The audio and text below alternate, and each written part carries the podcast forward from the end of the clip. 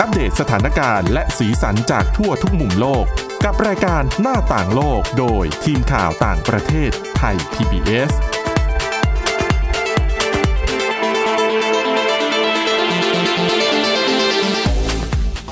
สวัสดีค่ะ คุณผู้ฟังต้อนรับเข้าสู่รายการหน้าต่างโลกนะคะ เรากลับมาพบกันอีกครั้งค่ะ พบกันเป็นประจำนะคะ ตั้งแต่วันจันทร์ถึงวันศุกร์ไม่ว่าจะเป็นวันหยุดนักขัตฤกษ์หรือว่าวันเทศกาลอะไรก็แล้ว แต่ยังสามารถมาพบกับพวกเราได้ที่นี่นะคะ ในรายการหน้าต่างโลกสำหรับวันนี้พบกับคุณวินิษฐาจิตกรีและดิฉันสวรักษ์จากวิวัฒนาคุณค่ะ สวัสดีค่ะ สำหรับประเด็นในวันนี้นะคะ เดี๋ยวจะว่าด้วยเรื่องของภาวะความเป็นผู้นำหน่อย อืม นะคะ อันนี้ไม่ได้เน้นไปถึงตัวบุคคลนะ แต่อันเนี้ยจะพูดถึงในแง่ของเพศหญิงกับเพศชาย ค่ะ เพราะว่าโควิด -19 ระบาดมาปีกว่าๆแล้วนะคะ เราเริ่มมองเห็นแล้วว่าผลงานของผู้นำประเทศไหน อืม เขตปกครองไหนที่ทำได้ดี ไม่ดีอย่างไร เราเห็นตัวอย่างทั้งที่ตัวอย่างที่ดีและไม่ดีมาแล้วนะคะ ทีนี้มันมีการตั้งข้อสังเกตประเด็นหนึ่งค่ะเขาบอกว่า ดูเหมือนว่าประเทศ หรือว่าเขตปกครองที่มีผู้หญิงเป็นผู้นำเนี่ย หลายแห่งเลยรับมือกับการระบาดได้ดี อืม หรือเป็นตัวอย่างที่ดีนะคะ แต่เดี๋ยวคุณผู้ฟังฟังแล้วหาว่าเอ๊ะคนจัดก็เป็นผู้หญิงสองคน อาจจะมีอคติทางเพศอะไรอย่างเงี้ย ไม่แต่วันนี้เดี๋ยวเรามาเล่าให้ฟังแล้วมันก็มีงานวิจัย เป็นงานวิจัยเลยนะคะ คุณผู้ฟังอธิบายมาเป็นขั้นๆเลยว่าเขามีเหตุผลอะไรถึงมองว่า ผู้นำที่เป็นผู้หญิงเนี่ยรับมือกับโควิด -19 ได้ดีกว่า ทีนี้งานวิจัยชิ้นนี้ค่ะเขาทำเฉพาะในประเทศบราซิล ค่ะ ซึ่งเป็นหนึ่งในประเทศที่เกิดการระบาดรุนแรงที่สุด และประธานาธิบดีของบราซิลเนี่ยก็คือจะอีโบโซนาโร อืม เป็นผู้ชาย ค่ะ สไตล์โดนัลด์ทรัมป์ หนักกว่าอีกนะ ตอนนี้ ก็คือค่อนข้างจะมีแนวคิดที่เป็นตัวของตัวเองชัดเจน แล้วก็ดำเนินนโยบายเนี่ยผิดพลาดตั้งแต่ต้น แล้วก็ไม่ค่อยฟังใครไม่ค่อยไม่ค่อยฟังคำแนะนำจากผู้เชี่ยวชาญด้านสาธารณาสุขเท่าไหร่ ไม่ค่อยห่วงชีวิตประชาชน ใช่อ่ะพูดง่ายๆว่าก็เป็นเป็นผู้นำที่ทำให้การระบาดในบราซิลเนี่ยมันรุนแรง ทีนี้เขาสำรวจนะคะ เขาสำรวจเฉพาะในบราซิล ไปดูเมืองที่มีผู้หญิงเป็นผู้นำเปรียบเทียบกับเมืองที่เอ่อบริหารโดยผู้ชาย ค่ะ ข้อสรุปหลักๆ เนี่ยนะคะ เขาบอกว่า เมืองในบราซิลที่บริหารโดยผู้นำที่เป็นผู้หญิงเนี่ยจำนวนผู้เสียชีวิตจากโควิด -19 น้อยกว่าเมืองที่บริหารโดยผู้ชาย อืม ถึง 43เปอร์เซ็นต์เกือบครึ่งเลยนะ กือบครึ่งอืม และอัตราผู้ป่วยเข้ารับการรักษาในโรงพยาบาลน้อยกว่า 30เปอร์เซ็นต์ ค่ะ เหตุผลค่ะ เพราะว่า ผู้หญิงเนี่ยผู้นำที่เป็นผู้หญิงนะคะ เขามักจะใช้มาตรการในเชิงป้องกัน เช่น บังคับให้สวมหน้ากากอนามัย ห้ามการรวมตัวกันนะคะ ซึ่งเขาบอกว่าอาจจะเป็นเพราะว่านิสัยของผู้หญิงเนี่ย ไม่ชอบความเสี่ยง ระ อะไร แวดระวังกว่า อืมอะไรป้องกันได้ ก็อยากจะป้องกันไว้ให้ก่อนให้มันมั่นใจ ค่ะ นะคะนี่ก็เลยเป็นเหตุผลหนึ่งที่ทำให้เมืองที่มีผู้นำเป็นผู้หญิงเนี่ยอัตราการเสียชีวิตแล้วก็เข้ารับการรักษาโรงพยาบาลเนี่ยน้อยกว่าเมืองที่ผู้ชายเป็นผู้นำเนี่ยในสัดส่วนที่เห็นได้ชัดเจนเลยนะคะ นอกจากนี้นะคะเขาบอกว่า การตัดสินใจของผู้หญิงเนี่ยดีกว่าผู้ชายอ่ะอย่างที่บอก ประธานาธิบดีของบราซิลคือผู้ชายที่นิสัยเหมือนทรัมป์ ดังนั้นนโยบายในช่วงแรกๆเนี่ยคือผิดเพี้ยนผิดไปหมด คือไม่ให้ความสำคัญกับการสวมหน้ากากอนามัยเรื่องวัคซีนไม่ต้องพูดถึง แต่ปรากฏว่า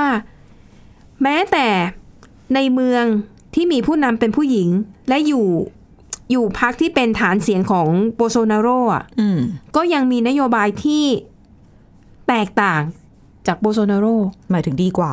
ใช่ อืม นะคะ เช่นโบโซนาโรบอกว่า โอ้ยไม่ต้องไปคุมไม่หรอกไม่ต้องไปปิดร้านอาหาร หรอกห น้ากากไม่ต้องไปบังคับเขาหรอกคนต้องมีอิสระเสรีภาพ ค่ะ แต่ผู้นำหญิงหลายคน แม้จะเป็นฐานเสียงของโบโซนาโรนะ อืม เธอก็ใช้นโยบายที่มันตรงกันข้าม คือยังไงก็ต้องป้องกันไว้ก่อน หน้ากากอนามัยเนี่ยยังไงก็ต้องใส่นะคะ แม้ว่าอาจจะส่งผลต่อเรียกว่าอะไรนะ ความสัมพันธ์กับโบโซโนโร ในแง่ของความเป็นการทำงานด้านการเมืองนะคะ แต่เขาบอกถ้าเป็นผู้หญิงเนี่ยไม่สน อาจจะเรียกว่าแบบเลือกชีวิตคน อืมมากกว่าเรื่องของการเมืองนะคะ แล้วเขาบอกว่าผู้หญิงเนี่ยแก้ปัญหาเร็ว อืม นะคะอ่ะอันนี้ข้ามไปแบบพูดในภาพรวมนะคะเขาบอกว่ายกตัวอย่างผู้นำหลายประเทศที่เป็นผู้หญิงอะแก้ปัญหาเร็ว อย่าง นึกก ใช่ เล อิง ว่า เหวิ ใคร นใช่อิงเหวินก่อนใช่อิงเหวินเนี่ยของไต้หวันนะคะเป็นประธานาธิบดีไต้หวัน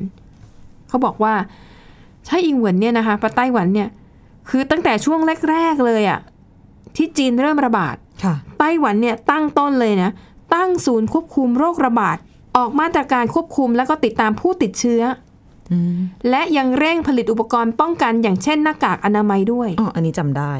ตั้งโรงงานผลิตหน้ากากอนามัยเองแล้ อาจ ว จะ ก็ เพราะว่า จัดส่งทุกวัน ไต้หวันอยู่ใกล้กับจีนด้วยมั้งเขาก็เลยอาจจะมีความกังวลว่าถ้าจีนระบาดหนักไต้หวันเนี่ยจะเป็นด่านแรก มีบทเรียน ที่เจอ จากซาร์สด้วย ๆ ใช่นะคะอ่ะแล้วก็ด้วยความที่ ผู้นำเป็นผู้หญิง อ่า อาจจะหลาย ๆ อย่างผสมกันแหละ ค่ะ นะคะ ถือว่าเป็นโชคดีของไต้หวันนะคะ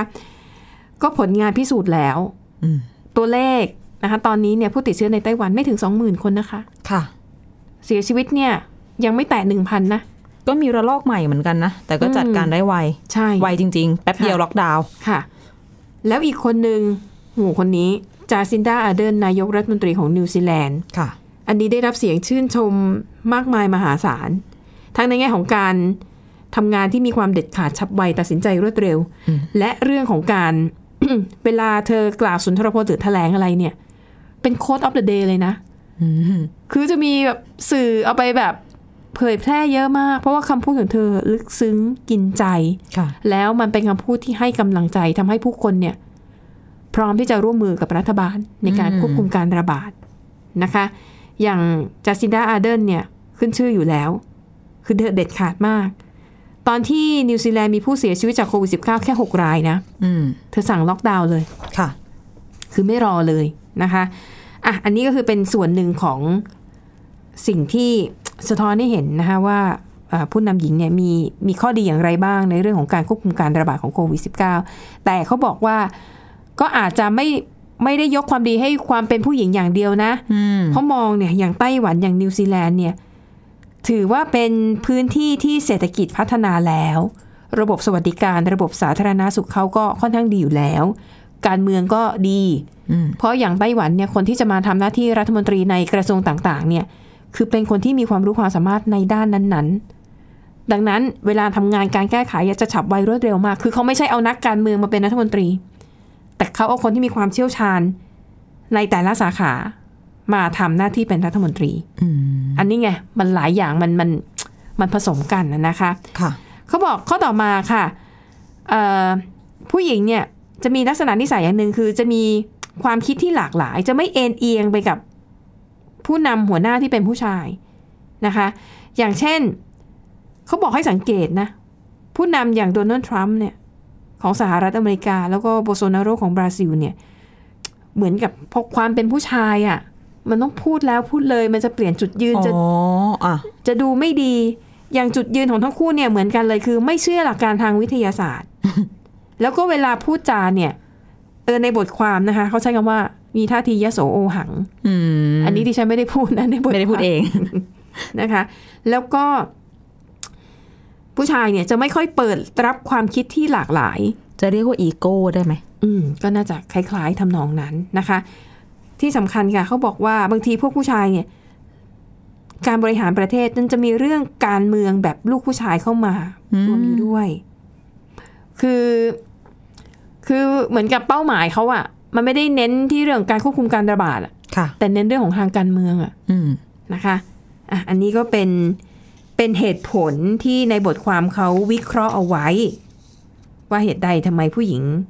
เมืองหรือพื้นที่ที่ปกครองโดยผู้หญิงเนี่ยจะมีมีการควบคุมโควิด -19 ได้ดีกว่า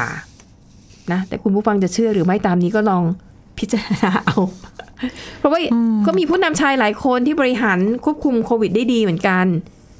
เพียงแต่ว่าจะเป็นเพราะว่าทุกวันเนี้ยผู้นำโลกหรือว่าผู้นำ เอ่อในในในหน่วยการเมืองต่างๆ ในหน่วยการปกครองต่างๆ ผู้ชายเยอะกว่าผู้หญิงไง ก็เป็นได้ ใช่ไหมอืม แต่จริง ๆ ปัจจัยเรื่องเพศ เรื่อง ค่ะ อุปนิสัยที่แต่ละเพศไม่เหมือนกัน ดิฉันว่ามีส่วนแหละ อย่างที่คุณสวรักษ์บอกก็คือ ค่ะ ผู้หญิงอาจจะสมมุตินะ สมมุติมีผู้นำหญิงคนนึงออกนโยบายมาในทิศทางหนึ่งแล้วอยากจะกลับลำอ่ะ ค่ะ อาจจะทำได้ง่ายกว่า เพราะว่า ตั้งแต่ตอนที่แสดงจุดยืนไปครั้งแรก ท่าทีก็อาจจะไม่ได้แบบแข็งกร้าวมากเท่ากับ ค่ะ ผู้นำชายที่เน้นการเมืองเอาใจฐานเสียงเอยก็แบบเหมือนเรียกว่าอะไร ใช่ ออกตัว ใช่ แรง อ่อนๆ ล้อฟรี แล้วมีอีกจุดหนึ่งเขาบอกว่าบางทีพวกผู้นำชายเนี่ย ไม่ขอโทษ อ๋อ เวลาเกิดความ อ่า ผิดพลาดขึ้น มักจะโยนความผิดไปให้คนอื่น หรือสิ่งอื่น ขอโทษ แต่ แบบส่งๆๆไหม แต่จะไม่ยอมรับว่าตัวเองผิด อืม แล้วก็จะไม่กล่าวขอโทษ อันนี้คุณพูดถึงผู้นำในต่างประเทศนะคะ คุณผู้ฟังเขาไม่ได้ อ๋อค่ะ พาดพิงเจาะจงอะไรประเทศใดประเทศหนึ่งเป็นพิเศษ ยังคงเป็นรายการหน้าต่างโลกอยู่ ใช่ คุยเรื่องต่างประเทศอยู่ ใช่เราพูดเรื่องต่างประเทศอย่างเดียวเลยนะคะ ค่ะ อ่ะอ่ะไปต่อที่เรื่องเพศ เพราะว่าวันนี้คุณวินิษฐาก็มีบทความ เรื่องราวที่น่าสนใจเกี่ยวกับความหลากหลายทางเพศ อืม อืม เป็นการตั้งคำถามและเป็นบทความที่ ค่ะ เอ่อเรียกว่าคุยกันถึงอาการ เกลียดกลัว คนรักเพศเดียวกัน ว่าจะรักษาได้ไหม อืม อยากย้ำไปนะ ว่าเป็นคำว่าอาการไม่ได้เป็นโรค ค่ะ อืม แล้วคือต้องบอกว่านักวิทยาศาสตร์เนี่ย ส่วนใหญ่ตั้งเป็นสิบสิบปีแล้ว เขาบอกว่าถ้าเกิดว่ามันไม่ใช่โรคอ่ะ ค่ะ มันก็รักษาไม่ได้ อืม อืม ทีนี้ย้อนไปดูว่าคำว่าโฮโมโฟเบีย ค่ะ หรือว่าการรักเพศเดียวกันคืออะไร อืม คำนี้ เริ่มจากจอร์จไวน์เบิร์กเป็นนักจิตวิทยาในสหรัฐอเมริกานะคะ ค่ะ เขาคิดคำเนี้ยขึ้นมาตั้งแต่ทศวรรษที่ 1960 อืม นิยามเอาไว้ว่าแปลว่าเป็นการเป็นความกลัวที่จะเข้าใกล้คนรักเพศเดียวกัน อืม อืม แล้วก็กลัวคนกลุ่มเนี้ย ค่ะ ทีนี้นักวิจัยเนี่ยก็ให้ความสนใจมากขึ้นเรื่อยๆว่าทำไมคนถึงมีอาการแบบนี้ ค่ะ อืม แล้ แล้ว ว ก็ ก็ ที่คนเหล่านี้ก็ไม่ได้ทำอะไรให้นะ ใช่ บางทีที่เห็นบ่อยๆ ก็คือเวลาในต่างประเทศมีงานแบบเกย์พราย ที่เป็นแบบสีรุ้ง การเดินขบวนของกลุ่ม อืม คนที่แบบมีความหลากหลายทางเพศก็จะมีคนที่แบบไม่ชอบ อ่า ไปไปตะโกนต่อว่า หรือไปโยนเข้าของใส่ ถูก อืม ซึ่งอย่างที่คุณสาวรักษ์ว่าไปเลยเขาไม่ได้ทำอะไรให้ คือไม่ว่า ใช่ เขาจะรักเพศไหนหรือว่าไม่รักเพศไหน หรือจะแต่งตัวยังไง ค่ะ เขาก็ทำของเขา ใช่ ถูกไหม เอาพูดง่ายๆ คือไม่ได้เดือดร้อน เขาไม่ได้ยุ่งอะไรกับ คนอื่น เออ อ่าแต่ความคิดแบบเนี้ยที่ฉันเจอตั้งแต่เด็กๆแล้วนะ ค่ะ หมายถึงผู้หลักผู้ใหญ่ที่รู้จักคือ ม บางคนก็จะ อย่างที่เรารู้แหละ ย้อนไปสักสิบยี่สิบปีสังคมไทยเราก็โอ้โหไม่ไม่ได้โอเค กับเรื่องนี้สักเท่าไหร่ ก็จะมีแนวคิดที่อ่ะค่อนข้างจะต่อต้าน อืมนะคะ แต่ว่าอาการแบบนี้เนี่ย มันรักษาได้จริงหรือเปล่า อืม เดี๋ยวคุณวินิษฐาจะมาเฉลยในเบรกหน้านะคะ เดี๋ยวตอนนี้เราพักกันสักครู่ค่ะ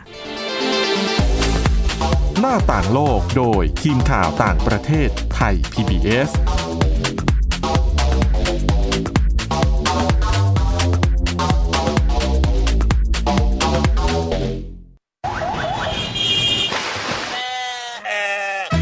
ชวนทุกคนตะลุยไปให้สุดโลก สะบัดจินตนาการกับเสียงต่าง ๆ ไปพร้อมกัน ในรายการ เสียงสนุกทาง www.thaipbspodcast.com และแอปพลิเคชันไทย PBS Podcast แล้วเจอกันนะคะ บ ช่วงเวลาแห่งความสุ ช่วง ข เวลาแห่งการเรียนรู้ ยิ้มรับความสดใส ในรายการพระอาทิตย์ยิ้มแฉ่งเย้ พี่เหลือมตัวยาวลายสวยใจดี พี่รับตัวโยงสูงโปร่งคอยาว พี่วานตัวใหญ่พุงป่องพ้นหน้ำปู พี่โลมาที่แสนจะน่ารักแล้วก็ใจดี ชวนน้องๆ มาเติมเต็มความสุขสดชื่นสดใส ห้องสมุดใต้ทะเล โอ้โห ความรู้เยอะมาก และนิทานลอยฟ้าของเราก็มีนิทานที่แสนจะสนุกมาให้น้องๆได้ฟังกันทุกวันเลย อย่าลืมนะติดตามฟังพวกเราได้ที่ ที่เว็บไซต์ www.thaipbspodcast.com แอปพลิเคชันไทย PBS Podcast แล้วพบกันนะครับ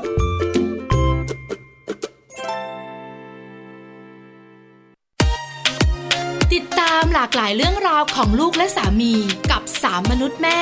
นิธิดาแสงสิงแก้ว ปาริตามีซัพย์ และสัสิธรสินพักดี ในรายการมัมแอนเมาส์ทุกวันจันทร์ถึงวันศุกร์เวลา 8นาฬิกาถึง 9นาฬิกาทางไทย PBS ดิจิตอล Radio หน้าต่างโลกโดยทีมข่าวต่างประเทศไทย PBS กลับมาต่อกันในเบรกที่ 2 ค่ะอ่ะคุณวินิษฐาตกลง อาการเกลียดกลัวคนที่มีความหลากหลายทางเพศเนี่ย มันยังไงมันรักษาได้จริงหรือเปล่า อ่าการเกลียดกลัวคนรักเพศเดียวกันหรือว่าโฮโมโฟเบียเนี่ย ค่ะ ต้องดูที่มาก่อน คือมีการพูดคุยกันหลากหลายมาก มีการแยกระดับ ค่ะ ความเกลียดกลัวเอาไว้ด้วยนะ มีผลการศึกษาของนักวิจัยทางจิตวิทยาเนี่ย บอกว่าคำว่าการเกลียดกลัวคนรักเพศเดียวกันเนี่ย แบ่งเป็นค่าแบบค่าเอาไว้วัดระดับ ค่ะ ว่ามากน้อยขนาดไหนเขาเอาไปศึกษาในนักศึกษาที่ อืม อิตาลี 551 คน ค่ะ วัดอุปนิสัยด้านอื่น ๆ มาเทียบกันด้วยเพื่ออ้างอิงผล อืม เขาบอกว่าคนที่เป็นโฮโมโฟเบียที่รุนแรงมากเนี่ย ก็จะได้คะแนนในลักษณะนิสัยหลายอย่างสูงตามไปด้วย ค่ะ แต่ไม่ใช่คะแนนที่ดี อ่า เช่น ภาวะโรคจิต ค่ะ กลไกการป้องกันตัวเองที่ไม่สมบูรณ์ อืม อีกเรื่องหนึ่งอย่างเรื่องการความผูกพันกับพ่อแม่ก็เป็น ค่ะ ตัวบ่งชี้ถึงการเกลียดกลัวคนรักเพศเดียวกันในระดับต่ำ อืม หมายถึงคนที่ผูกพันกับพ่อแม่ แบบมากสนิท ค่ะ กับพ่อกับแม่โฮโมโฟเบีย ภาวะโฮโมโฟเบียเนี่ยก็จะน้อย อืม อืมซึ่งเขาประเมินว่าแบบเนี้ยอาการโฮโมโฟเบียเหล่าเนี้ย ค่ะ ก็อาจจะตีความได้ว่า อาจจะแก้ไขได้ ด้วยการเข้ารับการบำบัด ม คือบางทีบางคนอาจจะอ่าไม่ชอบพฤติกรรมของกลุ่ม LGBT ไม่ไม่ชอบเห็น ไม่ แต่ ช ก็ อบ ต้อง ม ยอ อ มรับ ง ว่าบางทีคนกลุ่มนี้บางกลุ่มเขาจะแบบเขาจะแต่งตัวจัดน่ะ อ่าอาจจะเป็นการแต่งตัว ซึ่งจะเห็นชัดแต่ไกลแล้วก็รู้เลยว่า ใช่ โอ้คนเนี้ยใช่ รวมถึงอาจจะการใช้ภาษา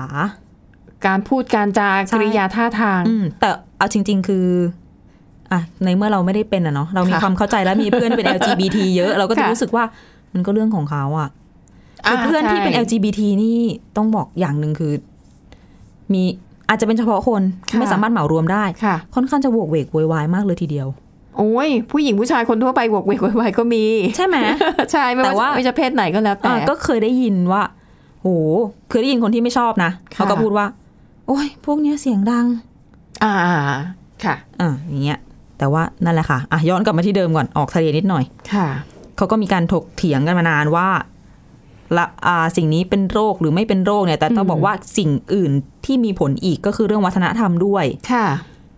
ปัจเจกบุคคลแน่นอนโดนหล่อหลอมจากสภาพแวดล้อมที่อยู่แล้วก็เติบโตมา ค่ะ และการศึกษาของทีมงานที่เขาดูเรื่องนี้เนี่ยนะคะเขาบอกว่า วัฒนธรรมที่เต็มไปด้วยทัศนคติทางศีลธรรม ค่ะ การยกย่องความเป็นชาย อืม การ อืม ดูถูกผู้หญิง ค่ะ เขาจะดูว่ามันมีความเกี่ยวเกี่ยวข้องกับการเกลียดกลัวคนรักเพศเดียวกันมากแค่ไหน ค่ะ ก็มีการประเมินนักศึกษาอีกจากสามประเทศที่มีความเชื่อทางศาสนาที่ไม่เหมือนกัน ค่ะ หนึ่งคืออิตาลีอิตาลีนี่ส่วนใหญ่เป็นคาทอลิก ค่ะ อัลเบเนีย ส่วนใหญ่เป็นมุสลิม แล้วก็ อืม ยูเครน ส่วนใหญ่เป็นคริสต์ออร์โธดอกซ์ ค่ะ สิ่งที่น่าสนใจคือเขาบอกว่า อ่ะ อันนี้สามประเทศสามศาสนาไม่เหมือนกัน ผลของการศึกษาจากกลุ่มตัวอย่างพันกว่าคนเนี่ยบอกว่า ศาสนาไม่ได้สัมพันธ์กับความเกลียดกลัวคนรักเพศเดียวกันสักเท่าไหร่ ค่ะ แต่สิ่งที่มาเกี่ยวข้องกับความเกลียดกลัวเนี่ย คือระดับความเชื่อทางศาสนาที่สุดโต่ง อ๋อ อ่า อันนี้ก็สอดคล้องกับที่เรารู้ๆมาเหมือนกัน ค่ะ อืมซึ่งหลาย ๆ คนก็จะบอกว่า ถ้าถ้าเป็นคนที่เชื่อในศาสนาแบบไม่ได้สุดโต่งเขาก็จะบอกว่า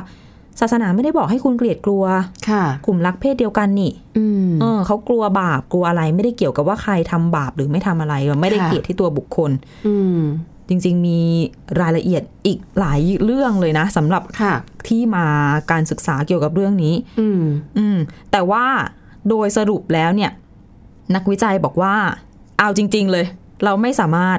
รู้ได้ในตอนนี้ ค่ะ ว่าเป็นไปได้หรือไม่ ที่จะรักษา หรอเออ การเกลียดกลัวคนรักเพศเดียวกัน แต่อย่างหนึ่งที่เขามั่นใจคือ เขาเชื่อว่าการศึกษาต่างๆ ที่ฉันเล่าให้ฟังไปแค่ส่วนหนึ่งเนี่ย ที่มันหล่อหลอมเขาขึ้นมา แล้วอีกหน่อยหนึ่งเราจะได้เข้าใจการเกลียดกลัวคนรักเพศเดียวกันมากขึ้นเรื่อย อืม ๆ ในอนาคตก็ไม่แน่นั่นก็แปลว่าในอนาคตอาจจะรักษา ค่ะ อันนี้ได้ แต่ถ้าพูดถึงเปรียบเทียบกับการเกลียดกลัวสิ่งอื่นๆ เช่นโฟเบียใช่ไหมคะการเกลียด ค่ะ กลัวเป็นโฟเบียเป็นอาการทางจิต สมมติโฟเบียแบบกลัวแมลงสาบเงี้ย อืม มันก็รักษาได้นะ อืม ที่เอาไปคุยกับนักจิตบำบัด ค่ะ ผ่านวิธีอะไรต่างๆ ที่เขาบอกว่าอะไรนะ ยิ่งเกลียดอะไรก็ต้องยิ่งเข้าใกล้หรือสัมผัสสิ่งนั้นใช่ไหม ที่ฉันเคยเห็นการรักษาแบบนี้ในคลิปวิดีโอแล้ว ค่ะ แล้วกลัวกว่าเดิม นะอ่ะไม่แน่ในอนาคต อ่ะ ค่ะ อาจจะมีความเท่าเทียมกันมีอคติ ค่ะ ต่อกันน้อยลงนะ ก็ไม่เป็นไรถ้าตอนนี้มีอาการเกลียดกลัวเขาก็แค่อยู่ห่างๆก็อย่าไปยุ่งกับเขาเท่านั้นเอง จริง หรือ ไม่คุก ถ้าจำเป็น ไม่คุกคามกัน หรือถ้าจำเป็นต้องอาจทำงานด้วยกันหรืออะไรทำธุรกิจก็ ก็ก็ปฏิสัมพันธ์เหมือนกับมนุษย์ทั่วๆไปก็ไม่ต้องมองว่าเขาตามใดที่เขาไม่ได้มาสร้างความเดือดร้อนให้คุณนะเนาะ จริงๆ ไม่ต้องเป็น LGBT อ่ะบางที ค่ะ เราก็ไม่ชอบผู้หญิงบางคน เราก็ไม่ชอบผู้ชายบางคน หญิงแท้หรือชายแท้บางคนก็เหมือนกัน อ๋อก็ไม่ชอบ ใช่ไหม นิสัย คะ เขาอะไรก็ว่าไป ปกติมนุษย์นะ ถูกต้องนะคะอ่ะวันนี้ปิดท้ายนะคะ ไปดูเรื่องเบาๆกันบ้างนะคะ เป็นเรื่องของโอกาส ทางธุรกิจของเมืองเล็กๆ ในสหรัฐอเมริกา ซึ่งก่อนหน้านี้อาจจะเป็นเมืองที่ไม่เคย มีใครรู้จักมาก่อน แต่ว่าผลพวงจากการแข่งขันเรื่องของการท่องเที่ยวในอวกาศ โดยบริษัทเอกชนนะคะทำให้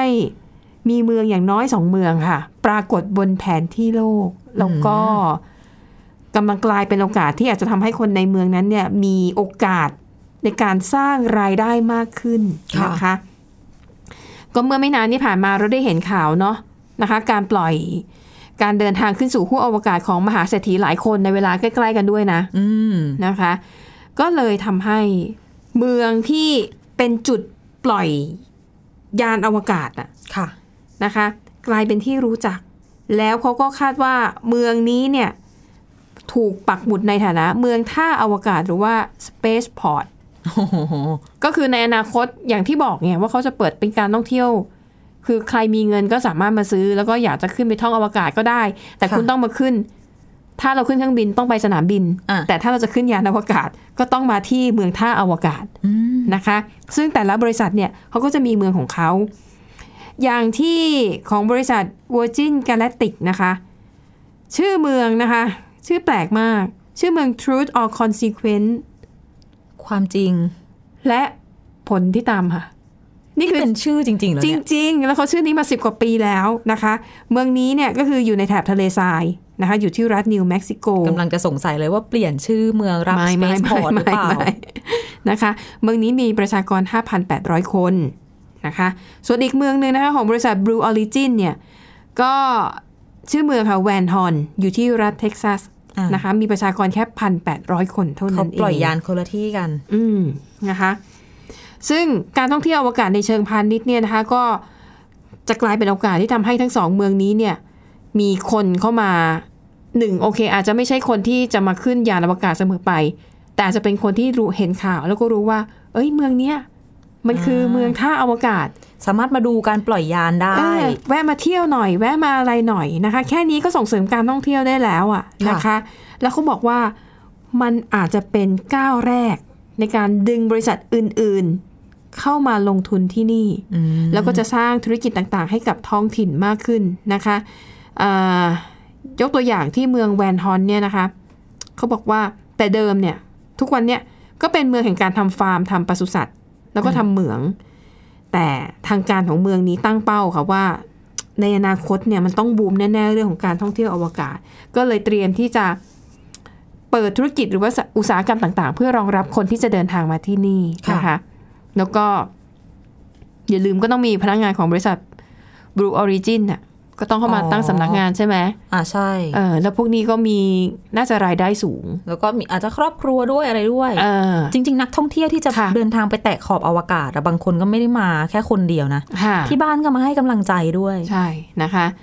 เช่นเดียวกับที่เมือง Truth or Consequence นะอันนี้เป็นของบริษัท Virgin Galactic ก็เหมือนกันนะคะ